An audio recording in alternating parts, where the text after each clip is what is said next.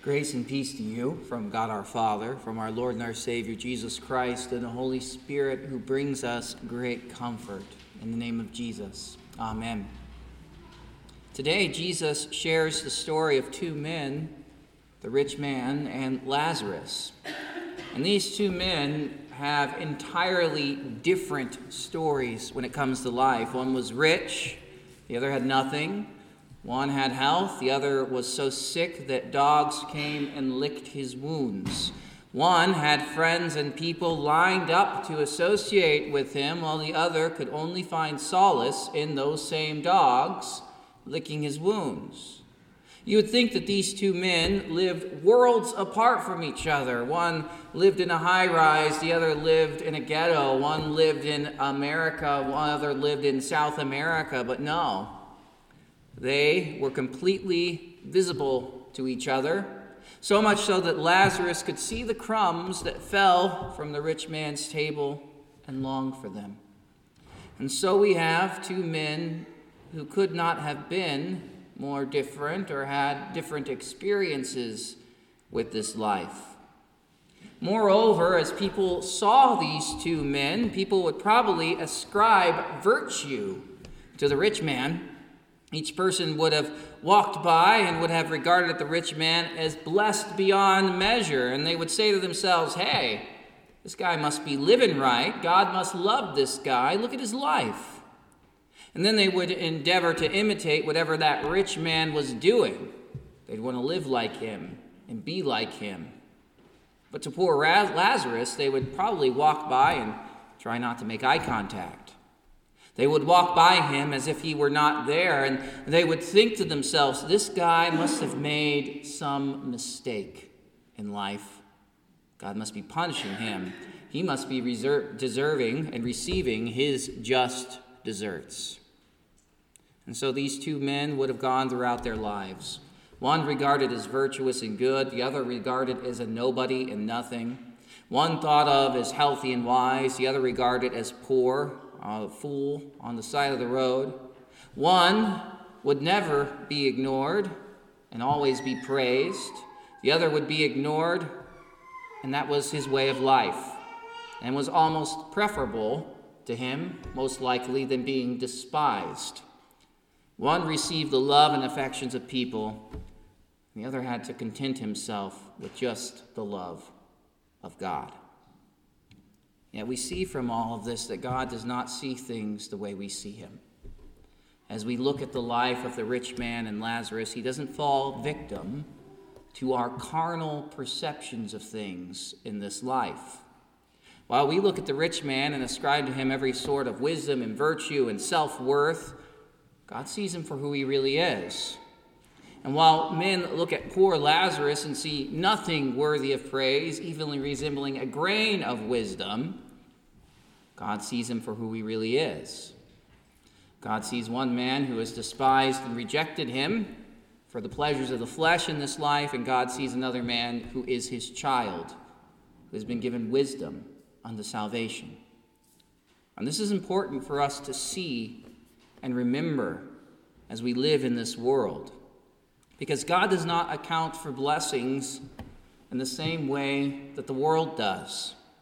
The greatest blessings that God bestows surpass full bellies and full bank accounts. Earthly wealth can even at times be accounted as the wrath of God. As God's wrath is often seen when God hands men over to their passions for the destruction of their flesh. While being wealthy is not necessarily a sin, the love of money is the root of all evil. And sometimes God says, You want money to be your God. Well, here's plenty of it.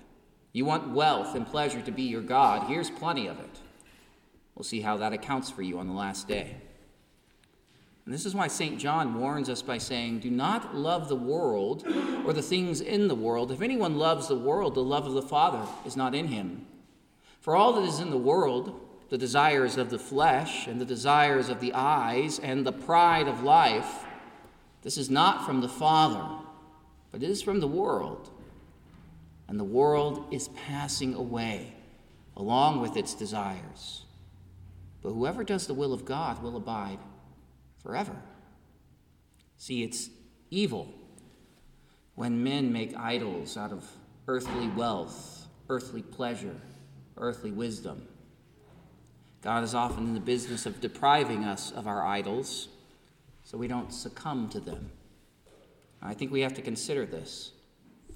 How much of our lives are preoccupied with the pursuit and the defense of earthly pleasure? We must think of our priorities. What do we love? What is worthy of our time? What do we treasure in our hearts and hold sacred? Now, pious Christians will say that we love the Word of God, we love the mercy of Christ, the forgiveness of sins. And those are the right answers. These are the things we're called to love and delight in from God. But I suspect, just a little bit, that's not reality in a case of our sinful hearts.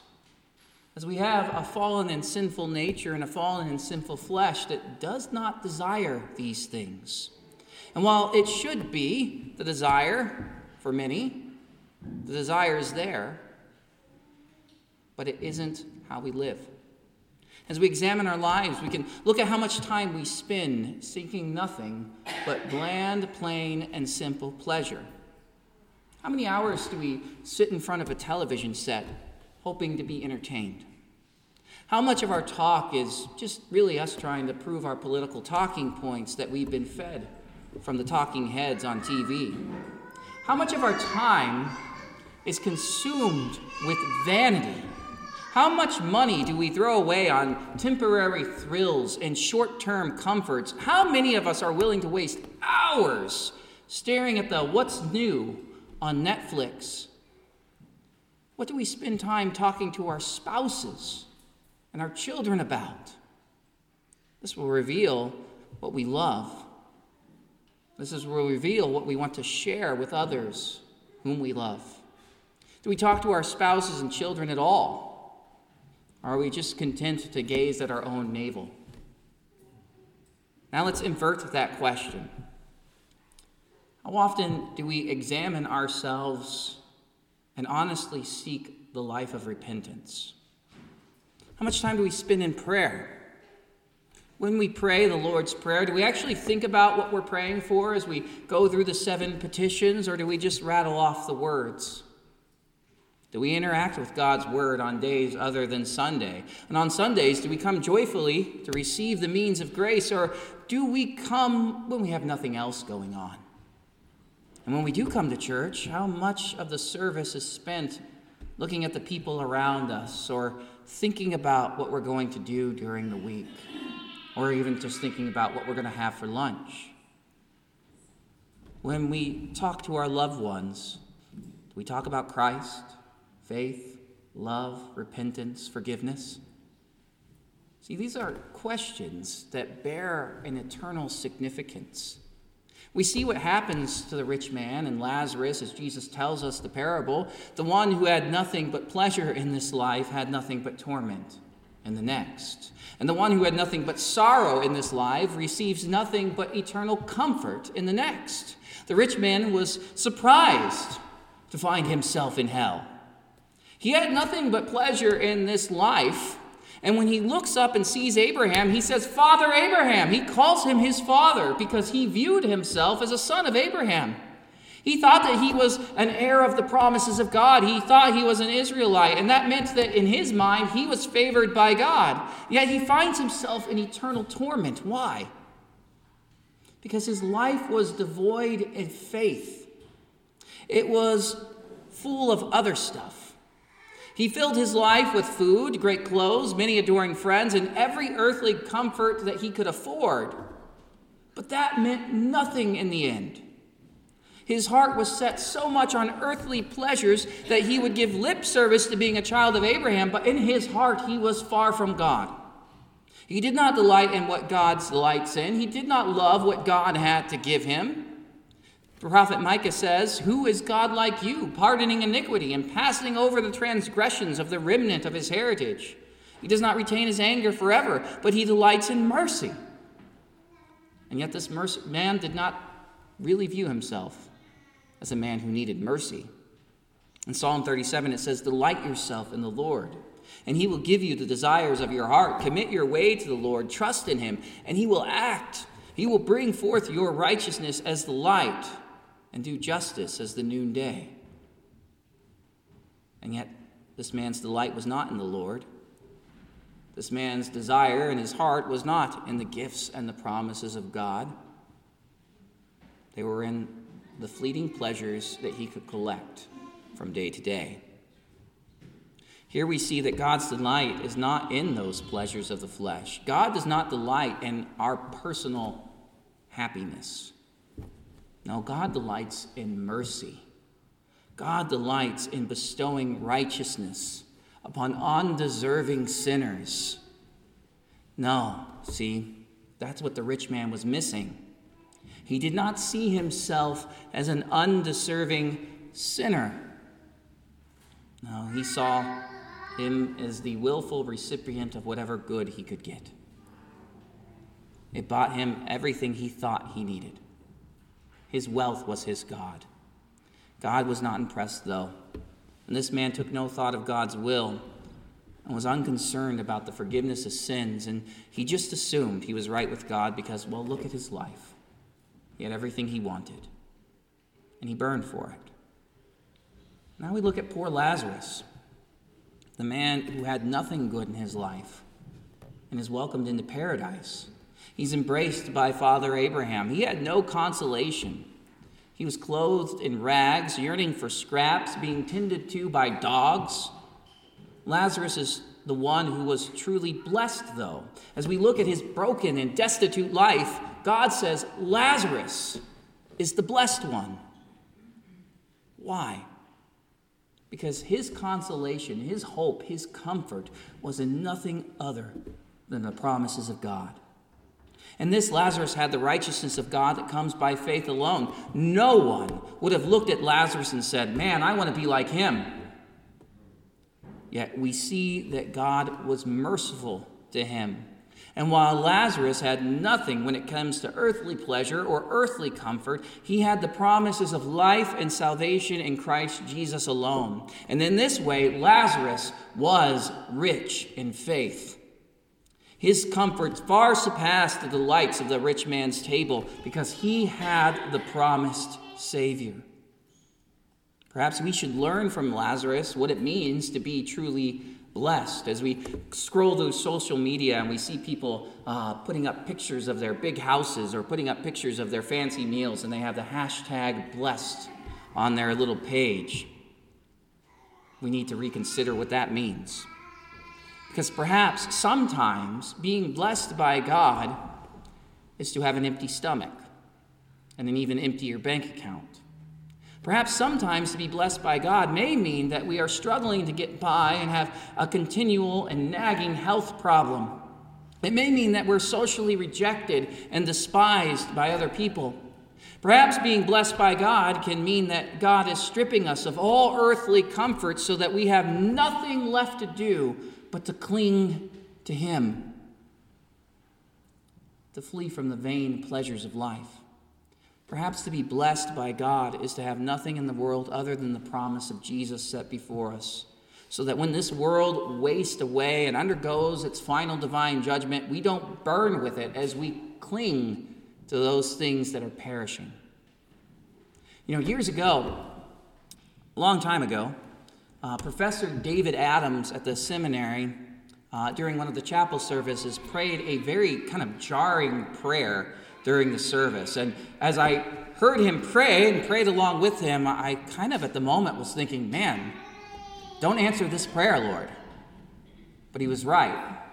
He said this He said, Oh God, pour out your righteous wrath upon us, humble us in our pride, raise our gas prices until you strip us naked of the wealth that our greed has accumulated, take the food from our mouths, inflict terrorism and plague and poverty upon us until we flee, crying in fear and terror, and suffering and humiliation and shame to the foot of the cross of Jesus. And there, bereft of every human comfort and every human hope, we find our refuge in Him and Him alone. Can you imagine asking God to raise gas prices? Oh my. But this is our prayer. When we call upon God to deliver us from evil and the Lord's Prayer, we are asking that He would protect us from anything that would drive us away from Jesus. So, if prosperity, health, wealth, and pleasure would harm our faith, we are praying that God would strip it away from us entirely as an act of mercy.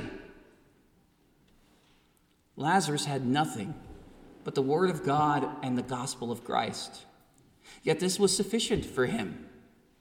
St. Paul talks about this as he suffered greatly for the gospel he even had what was called that thorn in his flesh. We remember that from 2 Corinthians chapter 12. And why was it given to him? Well, it was to prevent him from becoming conceited, to humble him before God, to remind him that he depended entirely on the grace of Christ. And that is what Jesus tells him when he pleads that his thorn would be taken away. He says three times, he prays to the Lord to remove this from his flesh. What does God say? My grace is sufficient for you, for my power is made perfect in weakness. And therefore I will boast all the more gladly of my weaknesses, so that the power of Christ may rest upon me. God humbled St. Paul so that he knew that the mercy and the grace of God was all that he needed. It was sufficient for him. And he does the same for Lazarus. As Lazarus had nothing to cling to in this world, he had the gospel of Jesus. He could be content in knowing that whatever happened to his body, God was faithful to his promises, and he is faithful still. Christ has come into the world.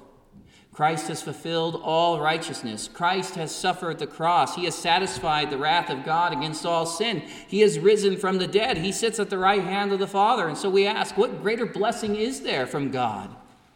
And the answer is that there is nothing greater. There's nothing more wonderful than to have your sins forgiven by Jesus. And if you have this, you lack nothing. We already possess the greatest treasure that God has ever bestowed in all of human history. We can only simply pray that we're not tempted to set it aside for something more immediate. God, protect us from this. He disciplines us like a father who would discipline his children so that we see what we need. In Romans 8, it says, And we know that all things work to the good for those who love God and to those who are called according to his purpose. Lazarus was called by God to faith in Christ. And so, as we look at Lazarus, we can see his poverty was good. His illness was good. His rejection was good. Why? Because in all of it, God was preserving faith in Lazarus. In the same way, we could look at the rich man and say that all of his riches, his pleasure, in his earthly comforts, they were a curse. Why? Because they deluded him. He didn't think that he needed anything from God because he had everything he already wanted. See, true faith is strengthened through adversity as the gospel carries us through our sorrows with the comfort of the cross of Jesus. In Romans 5, it says, Therefore, having been justified by faith, we have peace with God through our Lord Jesus Christ, through whom we have access by faith into the grace in which we stand, and we rejoice in the hope of the glory of God. And not that only but we glory in tribulation, knowing that tribulation produces perseverance, and perseverance produces character, and character produces hope. Now, hope does not disappoint, because the love of God has been poured out in our hearts by the Spirit who was given to us. For when we were still without strength, living in weakness, in due time Christ died for the ungodly.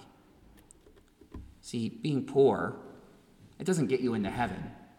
Being rich doesn't prevent you from entering in heaven. This all depends on the forgiveness of sins in Christ. Yet we also know that our hearts are weak.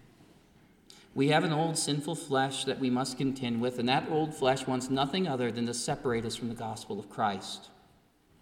That old sinner within us is very content with money and earthly pleasure.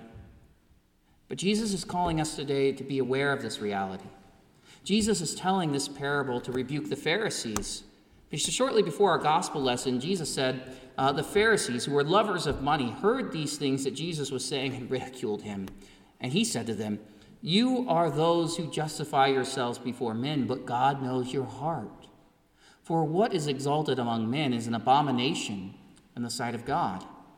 And immediately after this, the parable, Jesus says this temptation to sin is sure to come, but woe to the one through whom they come.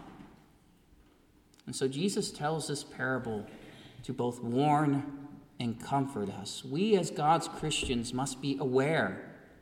We must recognize that temptation comes, and it comes easily, often, when we have immense wealth and prosperity, much like what we currently experience today.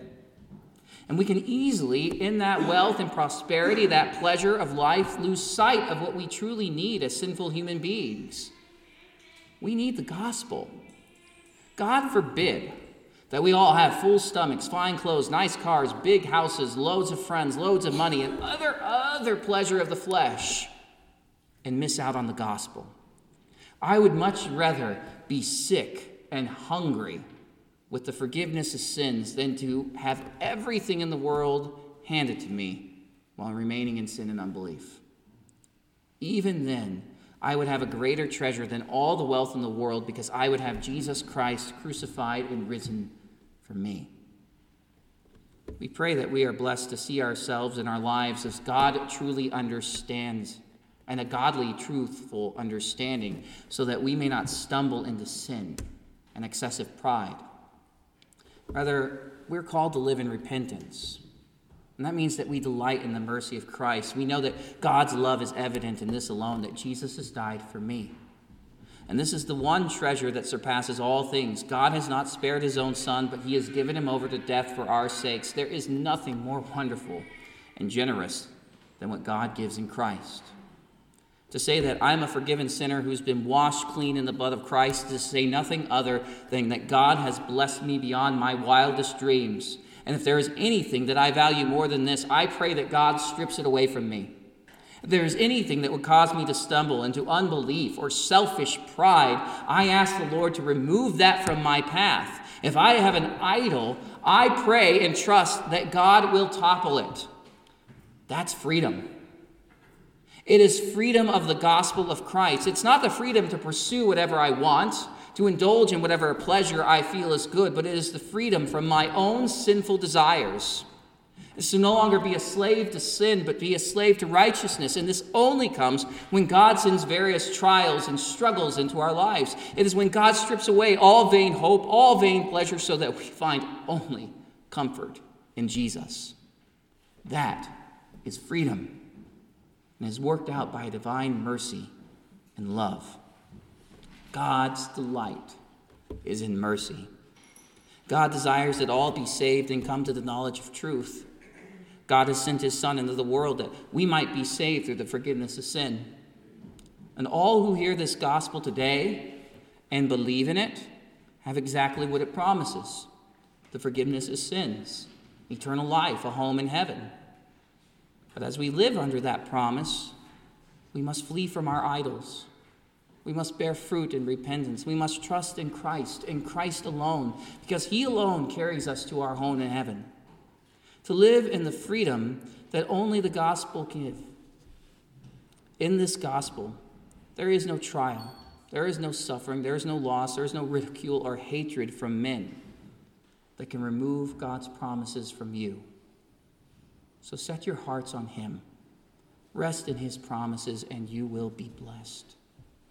In the name of Jesus, Amen. Now may the peace of God that surpasses all understanding guard your hearts and your minds in the true faith, the life everlasting. In the name of Jesus, Amen.